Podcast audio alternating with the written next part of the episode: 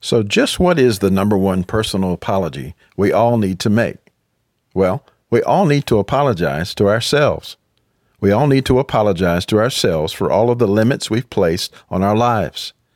We need to say to ourselves, I'm so sorry that I ever doubted you. The number one thing that holds us all back in life is us. We give in to doubts, fears, and limiting thinking that places a lid or a ceiling on our future. We trade safety and certainty for meaningful achievements in life. But guess what? It's not too late to change direction. You can decide today to get better. Boldly tell yourself this I'm so sorry that I ever doubted you. I believe you've got what it takes. You are stronger, smarter, and braver than I have ever allowed you to be. I'm Daryl Daughtry with PersonalGrowthMagazine.com.